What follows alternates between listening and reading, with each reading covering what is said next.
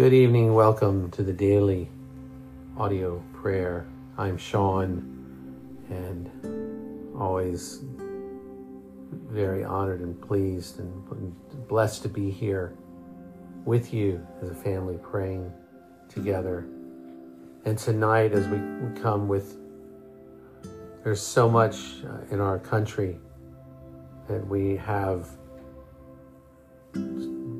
deep concern about and what is happening right before our eyes, how we are watching our freedoms taken away, but also the, the, it seems as David that the godless are prospering.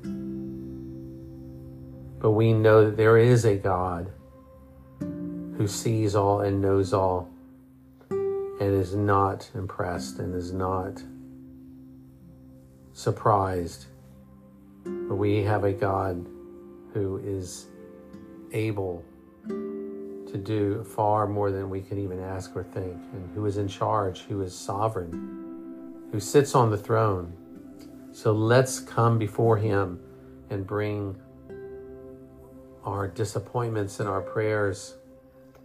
And as we pray with help from help from on high, as we pray through prayer given to us, personalized for us of Charles Spurgeon.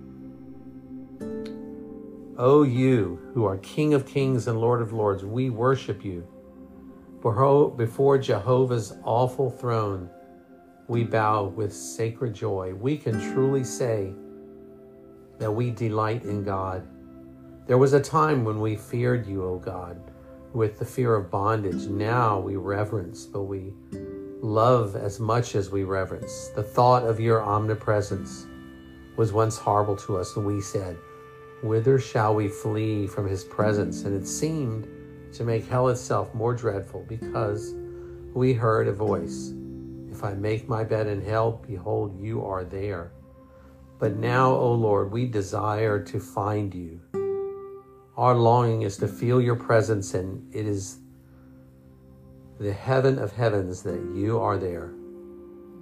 The sick bed is soft when you are there. The furnace of affliction grows cool when you are there. And the house of prayer, when you are present, is none other than the house of God. And it is the very gate of heaven. Come near, our Father. Come very near to your children. Some of us are very weak in body and faint in heart. Soon, O God, lay your right hand upon us and say unto us, Fear not. Peradventure, some of us are alike, and the world is attracting us. Come near to kill the influence of the world with your superior power. Even to worship may not seem easy to some. The dragon seems to pursue them in floods. Out of his mouth, wash away their devotion. Give to them great wings as of an eagle, that each one may fly away into the place prepared for him and rest in the presence of God today. Our Father, come and rest your children now. Take the helmet from off our brow. Remove from us the weight of our heavy armor for a while. And may we just have peace, perfect peace, and be at rest. Oh, help us, we pray you now, Lord, as you have already washed your people in the fountain filled with blood, and they are clean now. Wash us from defilement in the water with the basin O Master, wash our feet again. It will greatly refresh. It will prepare us for intermost fellowship with you. So did the priests wash before they went into the holy place. Lord Jesus, take from us now everything that would hinder the closest communion with our God. We thank you, Lord God, for this refreshment. Thank you that you have have given us something to hope for. And our hope is in you. Our hope. May we make that true, Lord. It's so easy to say these things as Christians, to say the right things and to use the right phrases, even in our prayers. But Lord, we do not want to be disappointed. We don't want to falter. We when when we see things fall apart around us and things unimaginable, we want to be strong in the Lord and the power of his might. Lord, may we not from this day forward take you for granted, take your word for granted, take the power of God for granted. For the same power that kept Daniel alive, that shut the mouths of the lions, for Shadrach, Meshach, and Abednego, and kept Daniel from being burnt in the fire.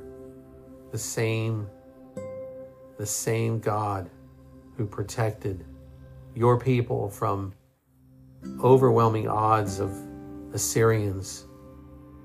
You are not powerless at all, Lord.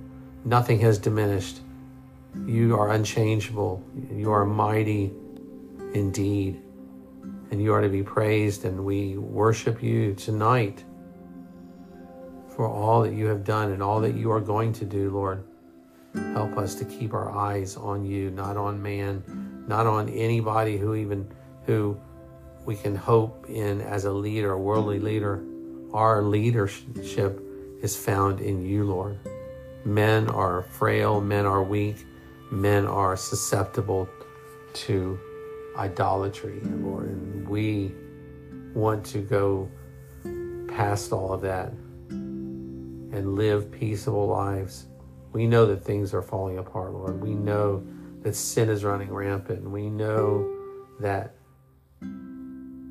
there is evil rising up everywhere and, and unjustness and right, unrighteousness, which you hate you hate these things and and may we hate them as well keep us from falling into sin falling into idolatry and trusting in our works trusting in our own